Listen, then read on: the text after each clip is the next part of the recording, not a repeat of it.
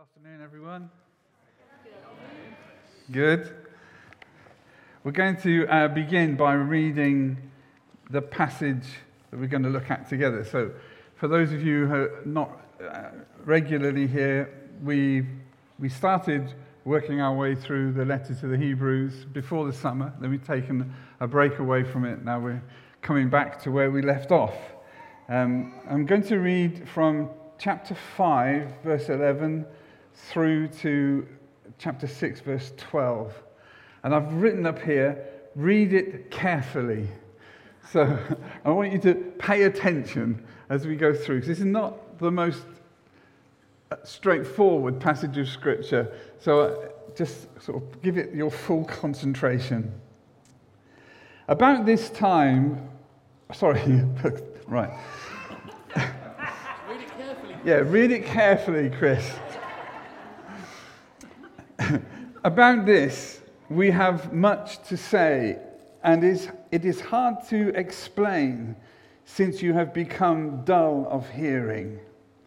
For though by this time you ought to be teachers, you need someone to teach you again the basic principles of the oracles of God. You need milk, not solid food. For everyone who lives on milk is unskilled in the word of righteousness, since he is a child. But solid food is for the mature, for those who have their powers of discernment trained by constant practice to distinguish good from evil. Therefore, let us leave the elementary doctrine of Christ and go on to maturity not laying again a foundation of repentance from dead works and of faith toward God and of instruction about washings, the laying on of hands, the resurrection of the dead, and eternal judgment. And this we will do if God permits.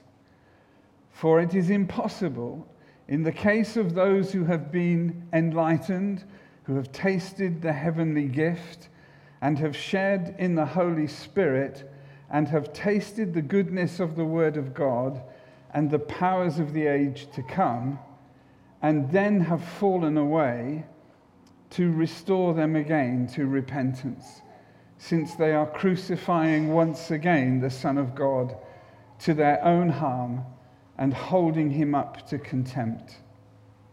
For land that has drunk the rain that often falls on it, and produces a crop useful to those for whose sake it is cultivated, receives a blessing from God. But if it bears thorns and thistles, it is worthless and near to being cursed, and its end is to be burned. Though we speak in this way, yet in your case, beloved, we feel sure of better things, things that belong to salvation. For God is not unjust so as to overlook your work and the love that you have shown for his name in serving the saints, as you still do. And we desire each one of you to show the same earnestness, to have the full assurance of hope until the end, so that you may not be sluggish, but imitators of those who through faith and patience inherit the promises.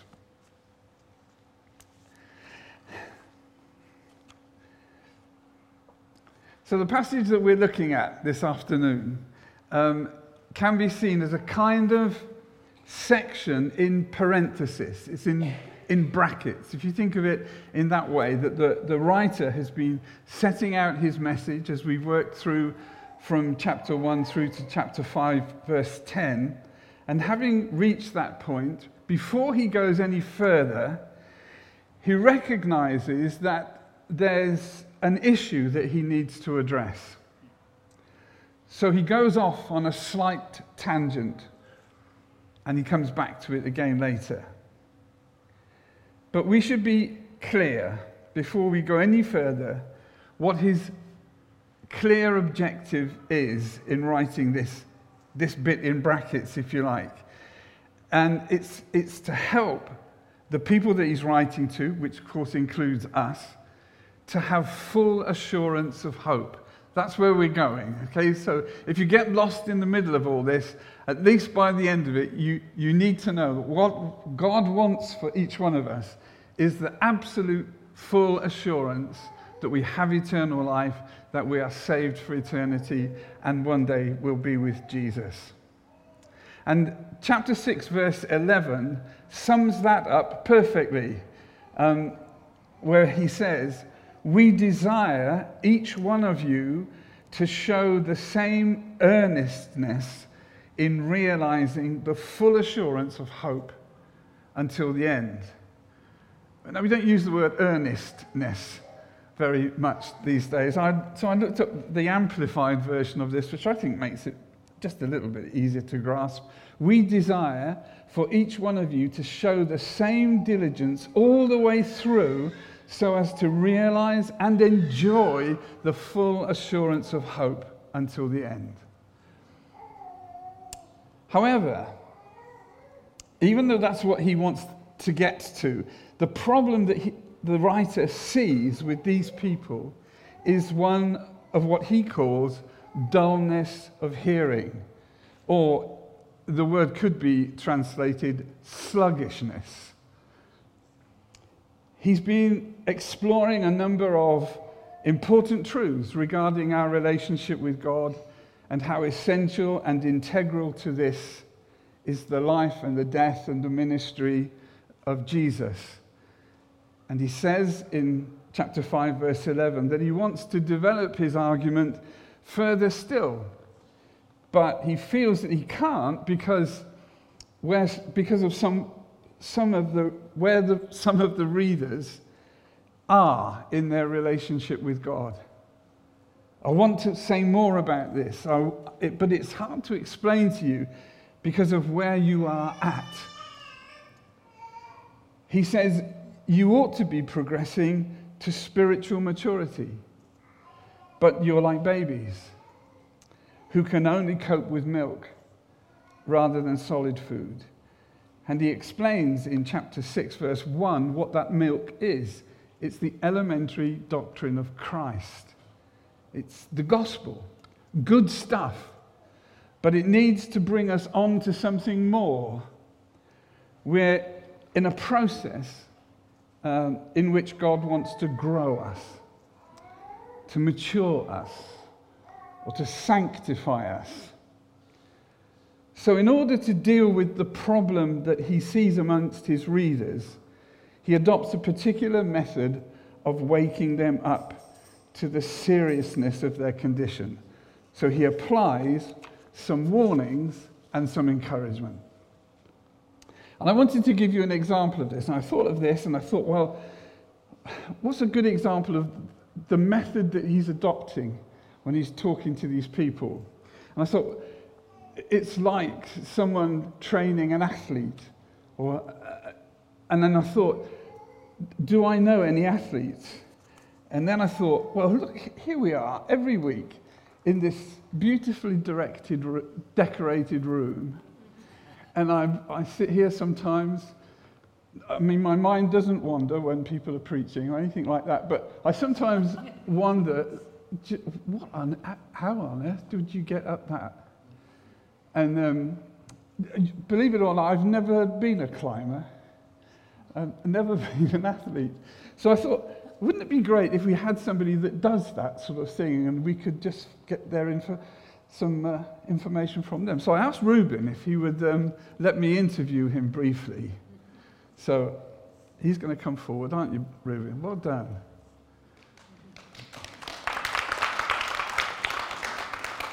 You don't know what he's going to say yet.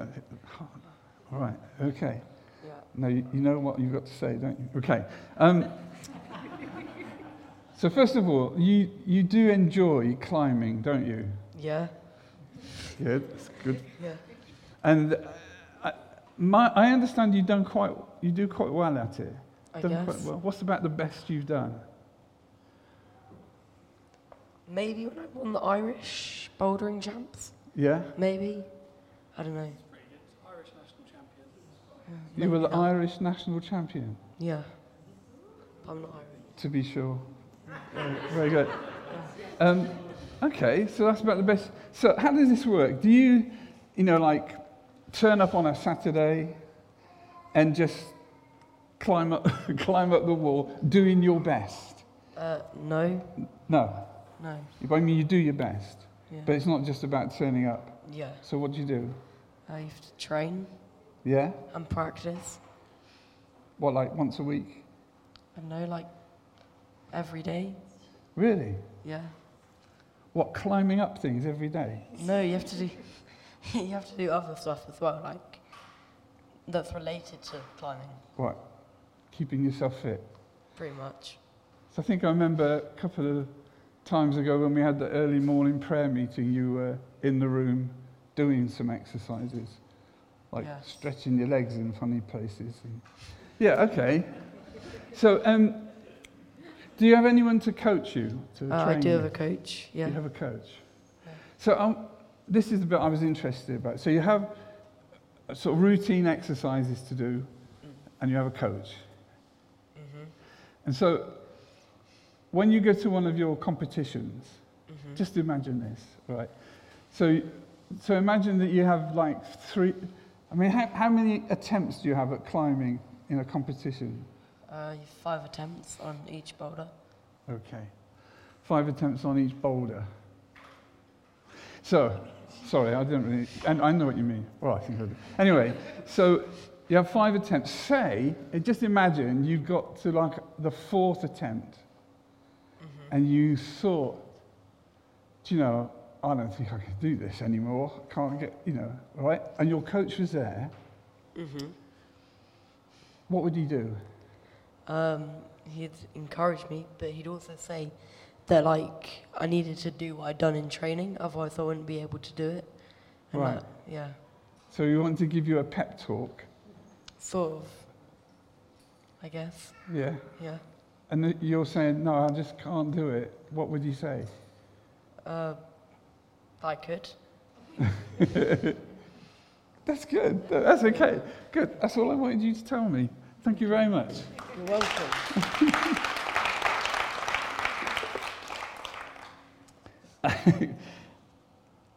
I suspect that there were individuals um, in the original, original community that received this letter who were like a flagging climber. It got to a point where somehow they'd lost the impetus, if you like. And so the writer is using the same tactics as a coach would use or a trainer would use. And he says things like, consider Jesus and look to Jesus. All the way through this letter, he's saying things like that. You've, you've taken your eyes away from what, I've been, what you've known to do, what you've been counseled to do.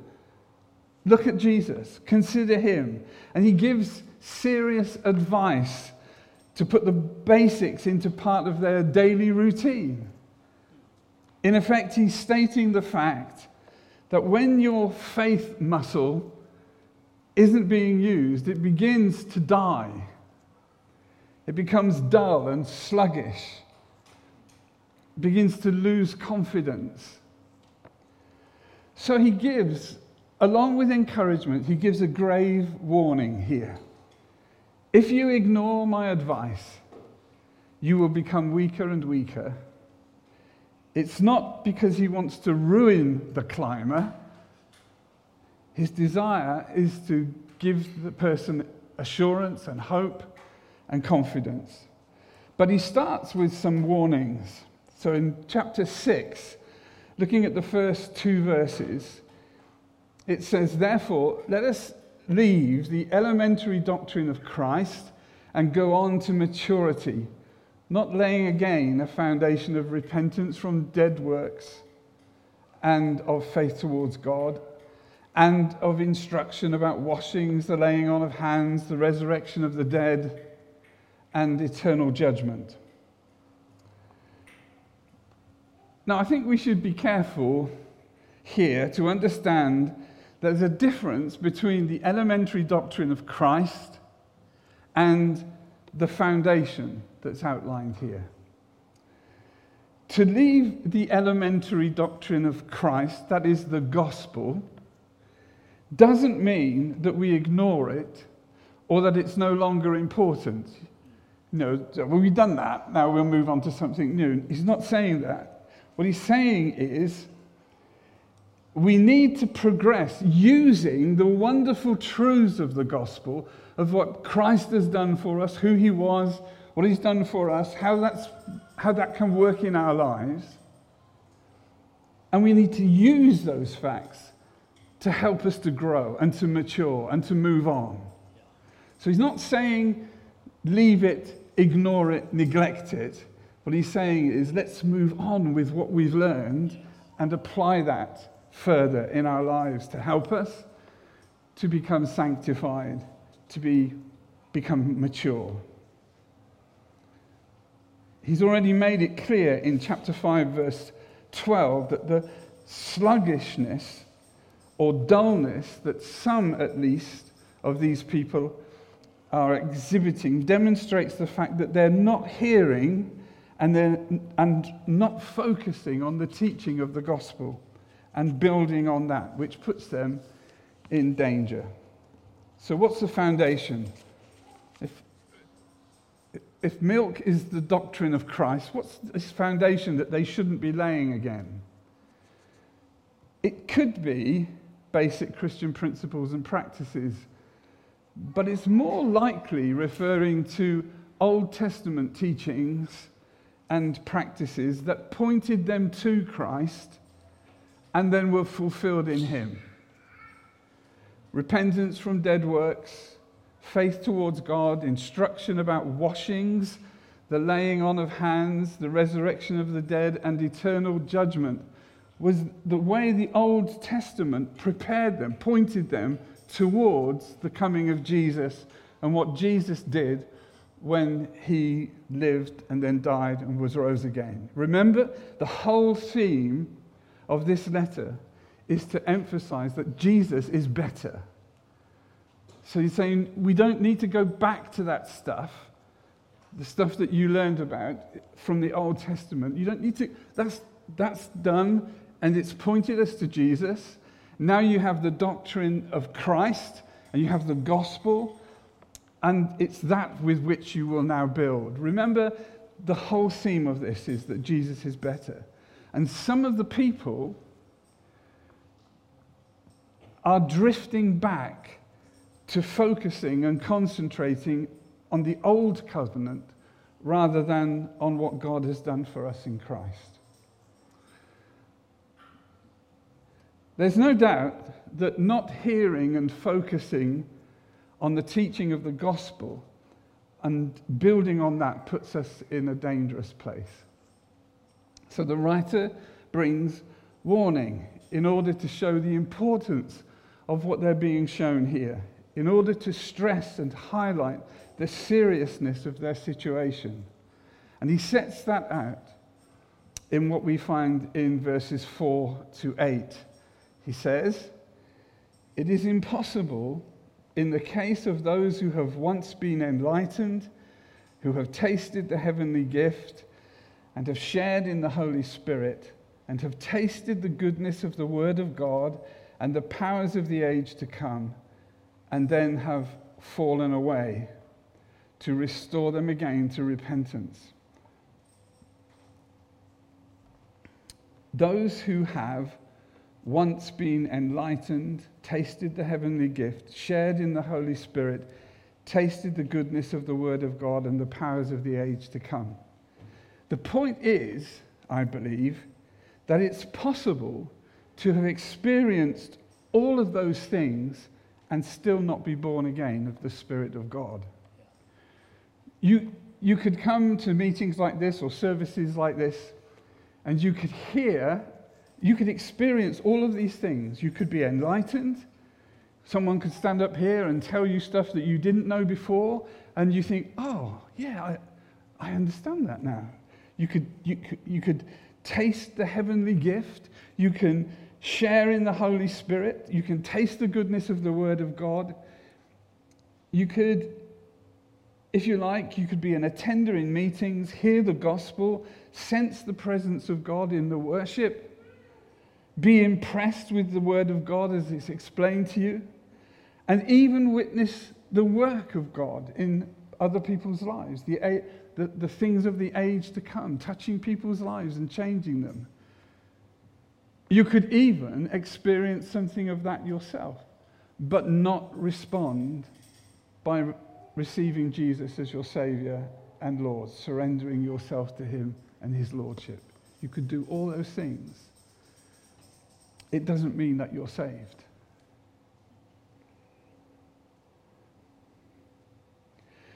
In verse 6 of chapter 6, the writer described such people as those who are in the position, the perilous position, of what he calls fallen away. He's referring to those who've had a taste of all these things, but have decided to walk away, to fall away, and have put themselves in danger of never being able to come back because they've dismissed the gospel, never being able to come back or into the kingdom and family of God. This is serious because, in effect, he says, that it's like they're crucifying the Son of God all over again, having rejected Christ and decided that being without him is better than receiving him as your Savior. You see, the danger is that if you, you hear all this stuff and feel this stuff and taste this stuff, and then you walk away from it and say, Well, yeah, it's all very good, but I'm not ready to give my life to Jesus. I'm not ready to accept him as my Savior. I'm not prepared to submit myself to the, the Lordship of Christ. All very interesting, but actually, there's other stuff in my life and in the world, good stuff, things that I want to pursue. I'm leaving that behind.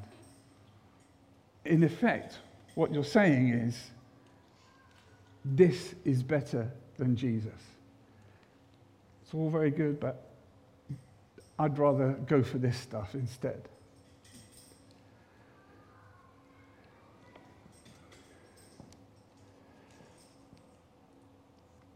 And the writer is there saying, in effect, what you're doing is by turning your back on him, on Jesus, it's as though you're crucifying him all over again. You are despising what God has done in him. And he says, it's hard to get back from that position. In fact, he says, impossible. And in chapter 6, then, verses 7 and 8, he uses another picture to make the same point. He describes two pieces of farmland. Both receive rain, but one produces fruit and the other one doesn't. This refers to two types of people. Uh, or two kinds of responses to the benefits referred to back in, uh, in the passage we've just read about all the things that you could have tasted of. Both receive rain, but one produces fruit, the other doesn't. In some, it's evident that there's fruit. In some people, they they taste of all those things, experience those things, and they respond by giving themselves to the Lordship of Jesus, accepting Him as Savior. And the Holy Spirit comes into their life and begins to produce fruit, the fruits of the Spirit, the characteristics of Jesus. Spirit of Jesus is in them, and their lives are transformed. He says, You can tell that. But there are some who've received all that stuff They've, they've tasted of all those things, the same thing, same rain that fell on both, both pieces of land, but some don't receive it. And therefore, they don't produce the fruits that God wants to produce in their lives, the likeness of Jesus in them. So, where there's no fruit, it's an evidence that that person has not responded in genuine faith to the gospel. Are you still, well, I can see you're still awake, so that's, that's an encouragement. Having said all that, and issued those words of warning and made it clear that these things are serious, they, they require sober consideration by all of us. The writer finishes this little diversion or this little tangent or this parenthetical interlude with these words of encouragement in verses 9 to 12. Though we speak in this way, yet in your case, beloved, we feel sure of better things, things that belong to salvation. For God is not unjust so as to overlook your work and the love that you have shown, these fruits, for his name in serving the saints as you still do. And we desire each one of you to show the same earnestness, to have the full assurance of hope until the end, so that you may not be sluggish, but imitators of those who through faith and patience inherit the promises. Okay, in conclusion, I'd like to just ask three questions, or try and answer three questions. The first one is Can this happen to true believers? Can that happen to true believers? No, it can't. The person who drifts into sin and neglects the pursuit of personal sanctification. All right. Okay. Right.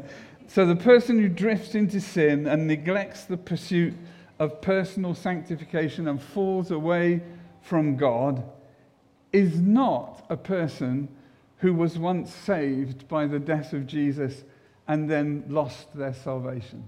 That's not what it's talking about.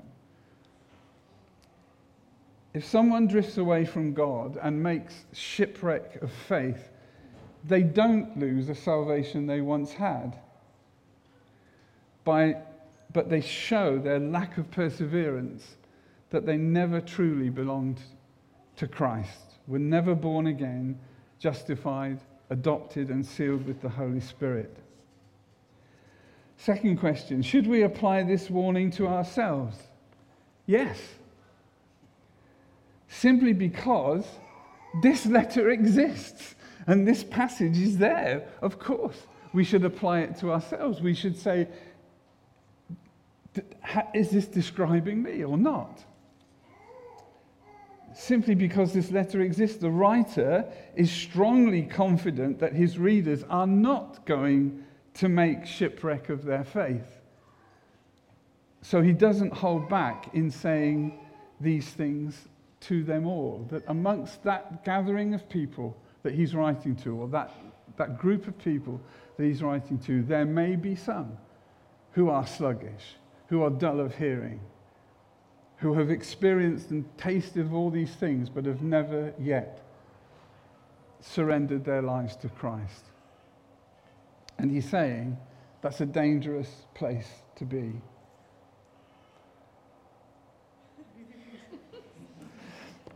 okay. Third, third, third thing to say is that when we're looking at something like this, looking at this passage, we need to put alongside this passage other scriptures that speak of the fact that we are saved and secure. So we can be confident of things like Philippians chapter 1, verse 6 he who began a good work in you will carry it through to completion on the day of Christ. You know that you've received Jesus as your Savior. You know that the Holy Spirit has come into your life and He has begun a work. You're not perfect yet, still make mistakes. Not every part of your life is bearing fruit as you would like it to be, but you know that God has begun a good work in you. Hebrews chapter 13, verse 21, it says that God will equip us with everything good, working in us that which is pleasing in His sight. He started a work in us, He will complete it, and He will work in us and with us to see that maturity and that growth. Jude, verse 24, says, He is able to keep us from falling. Uh, Julie and I, our first five, five years as Christians were spent in the Salvation Army, and the, the officer, the, the pastor, if you like, of that group, he used to finish every, every meeting with those words. Now unto him who is able to keep you from falling and to present you faultless before his presence with exceeding joy. To the only wise God, our Saviour, be glory and majesty, blessing and power, both now and forever. He said it so many times, and we just, you know, we could sort of say it along with him when he got to that part. But he is able to keep you from falling. And then, of course, there are many other scriptures, but there's just, just one then to finish with that Jesus himself said I give them eternal life, and they will never perish, and no one will snatch them out of my hand. My Father, who has given them to me, is greater than all, and no one is able to snatch them out of the Father's hand. Talking of those who had acknowledged him as the Messiah, the Savior, the Christ. So, if those things are true of us,